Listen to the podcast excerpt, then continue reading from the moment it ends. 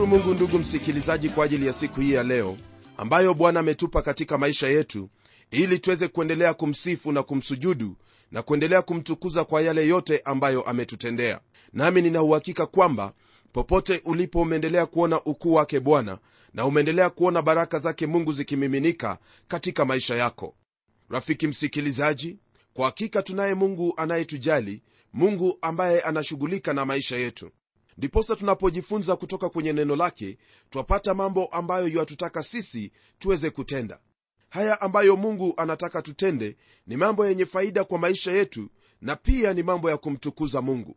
Nami msikilizaji sina budi kukwambia kwamba yote utakayojifunza siku hii ya leo itakuwa ni ya baraka katika maisha yako na hata ya kukubadili katika mwenendo wako maana hili neno la mungu lina nguvu ya kubadilisha maisha ya watu. Ndugu msikilizaji twaendelea na somo letu ambalo latoka katika kitabu hiki cha wathesalonike wa kwanza sura ya tatu aya ile ya 13 hadi sura ya 4 aya ya 8 kwenye aya ya 13 neno la mungu latuambia hivi hivyo ataimarisha mioyo yenu nanyi mtakuwa wakamilifu na watakatifu mbele ya mungu na baba yetu wakati bwana yesu atakapokuja pamoja na wote walio wake. Jinsi ambavyo tumesoma andiko hilo ndugu msikilizaji ni wazi kwamba hili lilikuwa ni ombi lake paulo kwa ajili ya hawa wathesalonike kwamba wataimarishwa katika mioyo yao ili wawe wakamilifu na watakatifu mbele ya mungu na baba yetu wakati ambapo yesu atakaporudi pamoja na wote walio wake yani watakatifu. Msikilizaji mpendwa hili ambalo twaliona hapa ni jambo ambalo lilikuwa katika moyo wake paulo kuhusu hawa watakatifu yani wakati ambapo yesu kristo atakaporudi wasiaibishwe bali waweze kupata ujira wao wa haki au dhawabu yao kutokana na yale yote ambayo walikuwa wameyatenda. Katika maandiko matakatifu tunaona kwamba kuja kwake bwana yesu kumegawanywa mara mbili. Kwanza tunaona kwamba atakuja na wale watakatifu watamlaki hewani kisha baada ya kukaa na watakatifu huko hewani kwa muda fulani atarudi nao hapa duniani ili kuanzisha utawala ama ufalme wake wa miaka elfu moja. Huu ndio wakati ambapo watakatifu watatawala pamoja naye. Pia huu ndio wakati ambapo kila jicho litamwona bwana. Watu wote watafahamu kwamba amekwisha kuja hapa duniani. Lakini wakati huo ambapo watakatifu watanyakuliwa na kumlaki huko hewani ni watakatifu peke yao ndio ambao wataisikia ile parapanda na kuamka kwenda kukutana na bwana huko hewani. Hii haina maana msikilizaji kwamba ni wale tu ambao watakuwepo hai bali watakatifu ambao wamelala leo hii wao watafufuliwa na pamoja na wale walio hai watakusanyika hewani na kumlaki bwana yesu. Heri hawa watakaosikia parapanda ikilia maana ni hao tu ambao watashiriki katika utawala wake bwana mara tu atakapoanza kutawala kwa miaka elfu.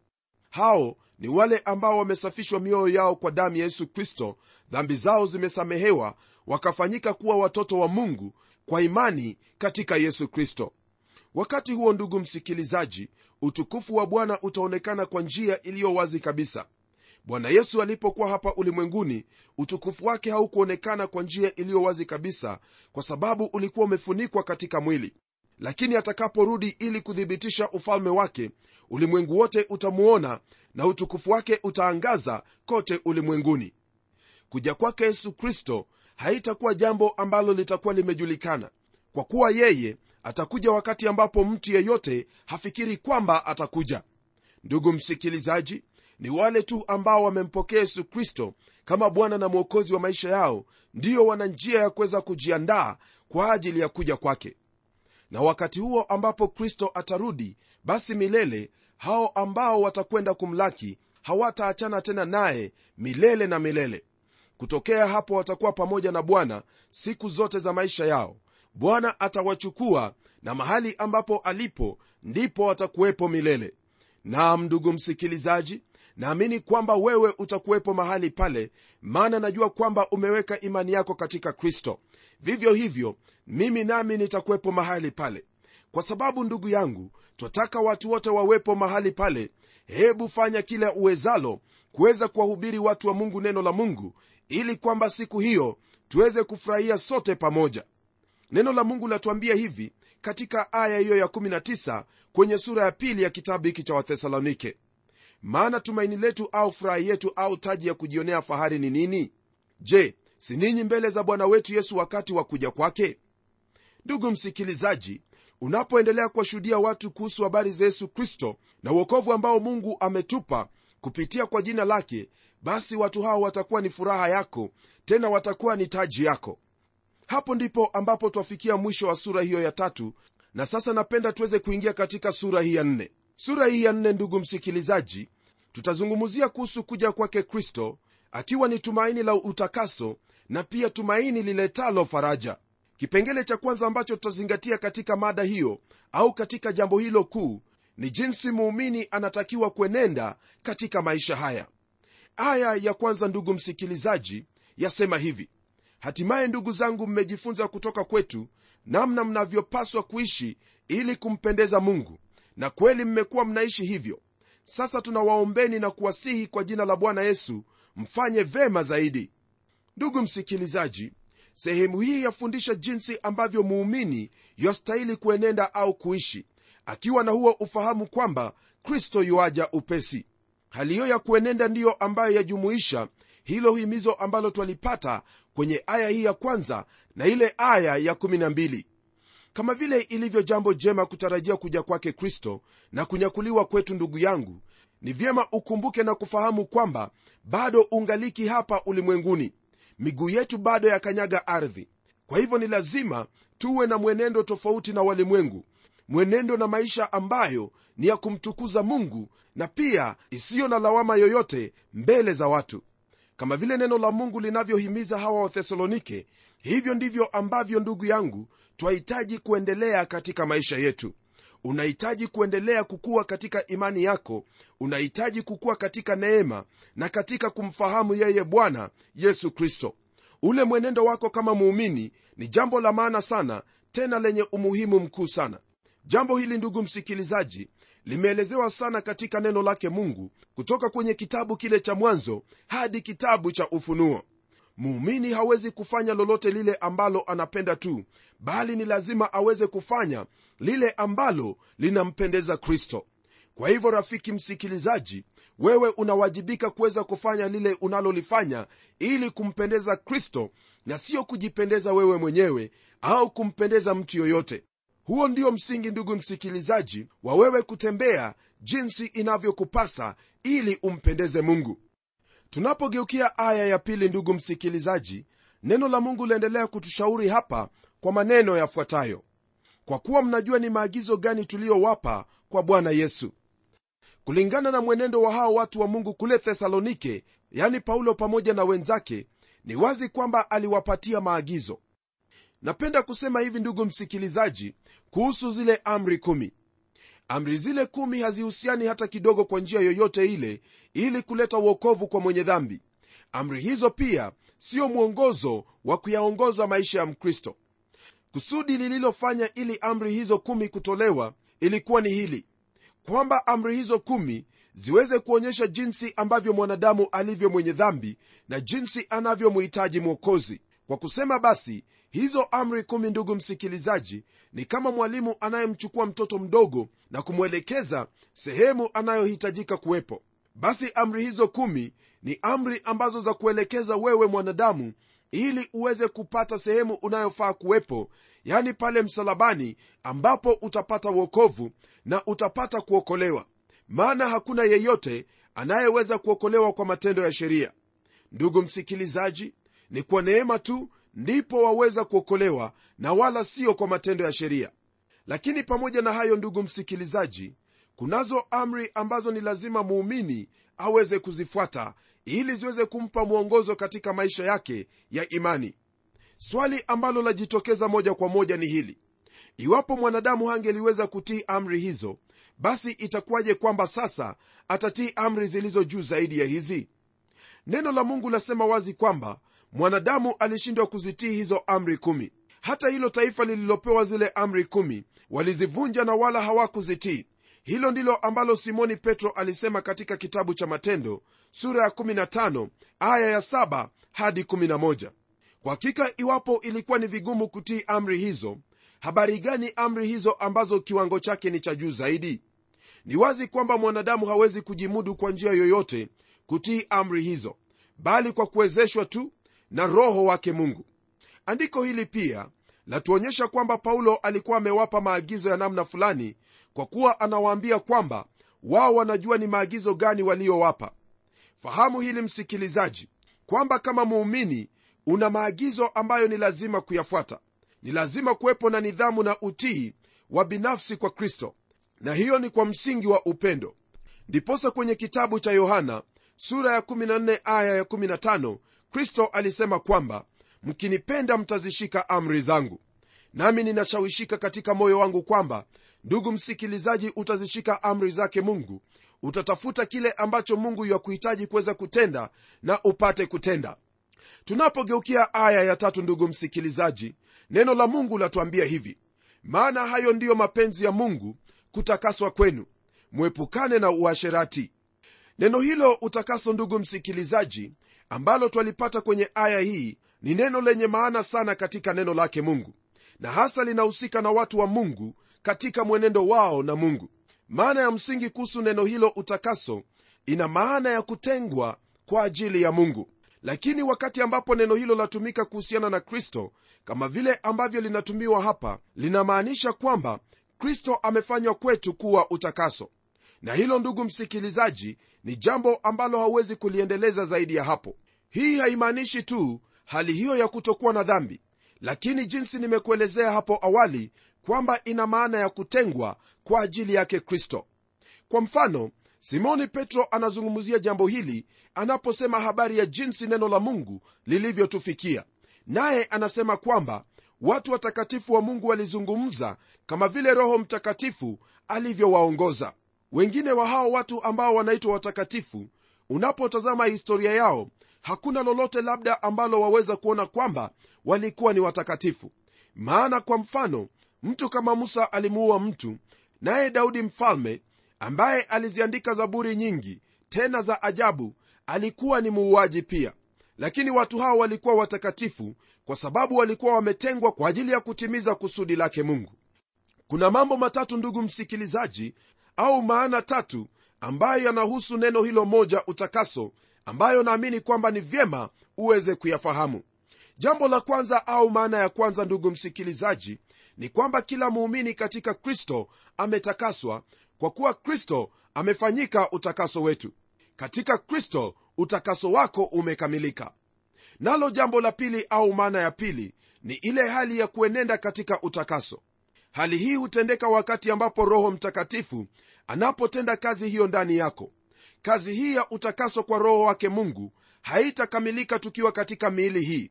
Maana jinsi unavyofahamu miili hii ni miili inayolemewa na dhambi na hadi kristo atakaporudi huyo ambaye ni mwanzilishaji na mkamilishaji wa imani yetu basi ndipo utakaso huo utakapotimilika. Nalo jambo la tatu ni kwamba utakaso uliokamilifu utakuwepo wakati huo ambapo tutabadilishwa na kufanana naye. Hapo kila kitu kuhusu utakaso utafikia utimilifu wake maana tutakuwa pamoja na kristo na pia tutakuwa tumepewa mwili mpya mwili usioharibika mwili uliotukuka.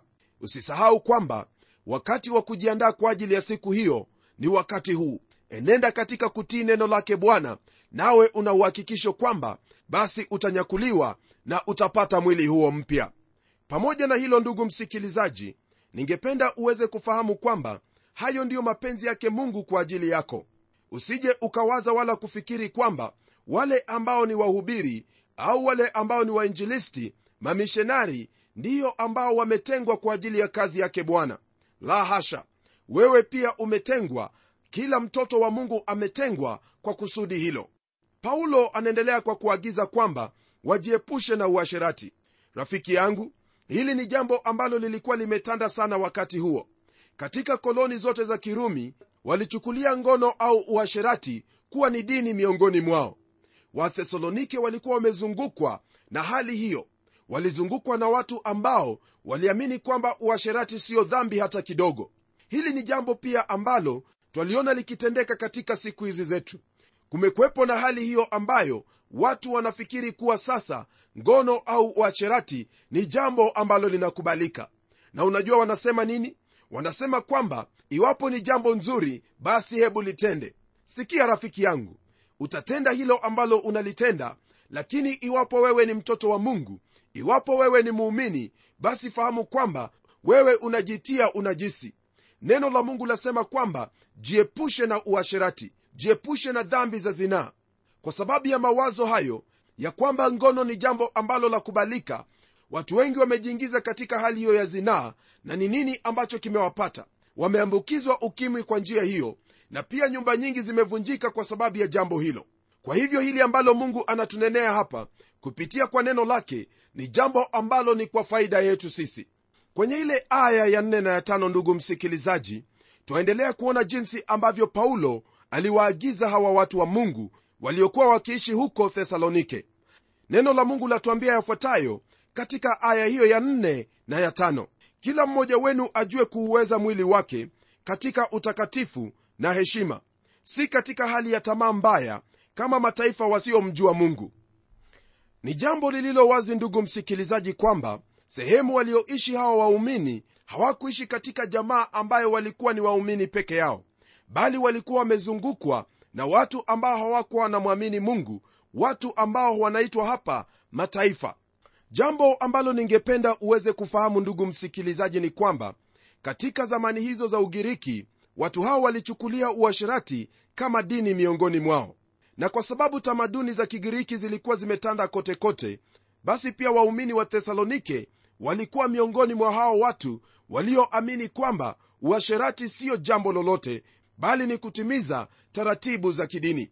Lakini kwa sababu sasa walikuwa wamemgeukia mungu wa kweli na kuacha kuabudu zile sanamu iliwapasa waweze kuyaishi maisha ambayo ni ya kumpendeza mungu na pia kuishi maisha ambayo yatakuwa sifa kwa injili yake yesu kristo na kwa bwana yesu kristo. Msikilizaji wangu kuna hali hiyo ambayo ipo siku hii ya leo ambapo wapata kwamba kuna wale ambao ni waumini lakini katika matendo yao unakuta kwamba wanajiingiza katika dhambi hizi za zinaa. Fahamu kwamba hauwezi ukawa umetengwa kwa ajili yake mungu na ukaendelea kuishi katika dhambi. Hauwezi ukawatumikia mabwana wawili. Ni lazima aidha utachagua kumtumikia mungu katika utakatifu na katika utakaso au kuendelea kuutumikia mwili wako kwa kutenda dhambi za zinaa. Rafiki yangu usisahau kwamba neno la mungu lasema kwamba mwili huo wako ni hekalu lake mungu na roho wake mungu anakaa ndani yako. Na iwapo yeyote atanajisi hekalu yake mungu basi yeye ataharibiwa. Hilo ndilo ambalo paulo alikuwa akiwaambia hawa wapendwa.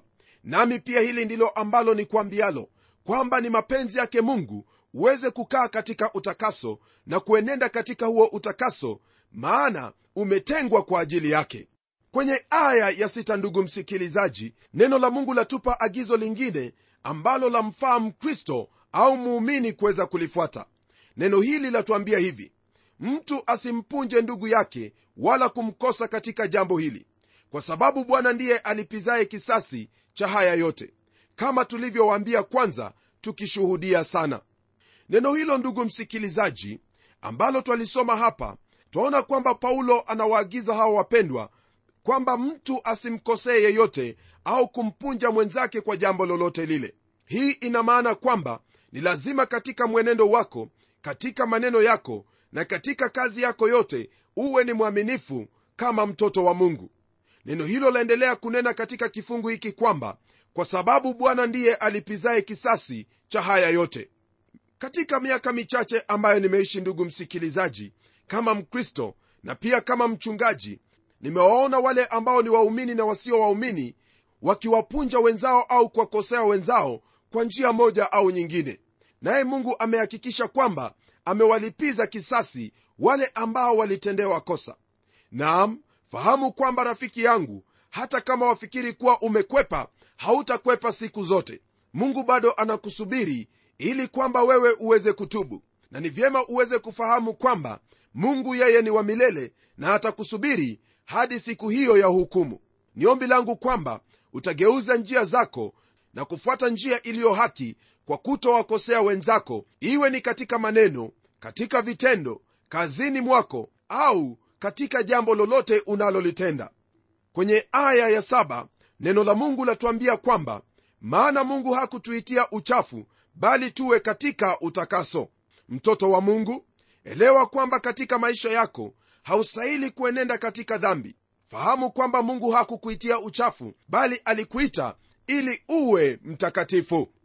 Kwa kumalizia somo letu siku hii ya leo msikilizaji napenda tuweze kugeukia aya hiyo ya nane. Nalo neno la mungu latuambia hivi katika aya hii ya nane. Basi yeye anayekataa hakatai mwanadamu bali mungu anayewapa ninyi roho wake mtakatifu. Andiko hilo ndugu msikilizaji lanena waziwazi kuhusu yale ambayo paulo aliwaagiza hawa watu kuweza kufanya. Wewe kama mtoto wa mungu roho wake mungu anakaa ndani yako. Na kama hivyo ndivyo ilivyo hauwezi kuendelea katika maisha ya dhambi. Maana ndani yako ndiko roho mtakatifu anaishi. Ni lazima basi kuendelea kukaa katika utakatifu hata kama umekosea sehemu fulani hauwezi ukaendelea kukaa katika kosa hilo kwenye kitabu cha warumi sura ya nane, aya ile ya tatu ndugu msikilizaji neno la mungu latuambia hivi maana yale yasiyowezekana kwa sheria kwa vile ilivyokuwa dhaifu kwa sababu ya mwili mungu kwa kumtuma mwanawe mwenyewe katika mfano wa mwili ulio wa dhambi na kwa sababu ya dhambi aliihukumu dhambi katika mwili. Mambo haya msikilizaji yalifanyika kwa sababu gani? Je sheria imekosea? La sheria haina makosa yoyote. Hata zile amri kumi hazina makosa yoyote. Shida yapatikana upande wetu kama wanadamu na wala siyo kwa sheria. Na kama unavyofahamu hakuna yeyote anayeweza kufikia hicho kiwango cha amri zile kumi. Wala hamna nguvu yoyote ya kuweza kuzitimiza sheria zote zilizopo kwenye agano jipya. Ni roho mtakatifu tu akiwa ndani yako ndugu msikilizaji ndipo iwaweza kukuwezesha ili uweze kuishi kwake mungu na kuweza kutengwa kwa ajili yake na hata kuweza kufikia kiwango hicho cha juu kwa kuwa roho wa mungu atakupa nguvu. Roho wa mungu ndugu msikilizaji mara tu ulipogeuka na kumpokea yesu kristo akawa bwana na mwokozi wako hapo ndipo aliingia na akaanza na akafanya maskani ndani yako. Rafiki yangu fahamu kwamba roho huyo mtakatifu ambaye umempokea ndiye atakayekupa nguvu na uwezo wa kuweza kutenda yote kulingana na neno lake mungu. Hakuna njia nyingine yoyote utakayoweza kuishi maisha ya utakaso pasipo kuwezeshwa na roho mtakatifu wa mungu. Msikilizaji wangu jitoe kwa roho wake mungu soma neno lake mungu nawe utapata ushindi ambao utakuwa wa kumtukuza mungu. Nami najua kwamba wewe pia utafarijika moyoni mwako maana utapata motisha ya kuendelea kumpenda bwana na kutii amri zake. Mungu akubariki unapofanya hivyo. Hebu tuombe pamoja. Baba wetu tena mungu na kushukuru kwa ajili ya siku hii njema na haya yote ambayo bwana umeweza kutufunulia kama watoto wako. Naomba kwa ajili ya ndugu yangu msikilizaji kwamba bwana utamsaidia akapate kufahamu hayo ambayo unamhitaji kuweza kutenda ili akupendeze. Asante bwana maana najua kwamba utatenda haya yote kwa utukufu wa jina lako. Nimeomba haya katika jina la yesu kristo ambaye ni bwana na mwokozi wetu. Amen. Kwa hayo ndugu msikilizaji naamini kwamba umebarikiwa na kwamba utamuuliza mungu aendelee kukujaza siku baada ya siku na roho wake mungu. Hadi kipindi kijacho mimi ni mchungaji wako jofre wanjala munialo na neno litaendelea.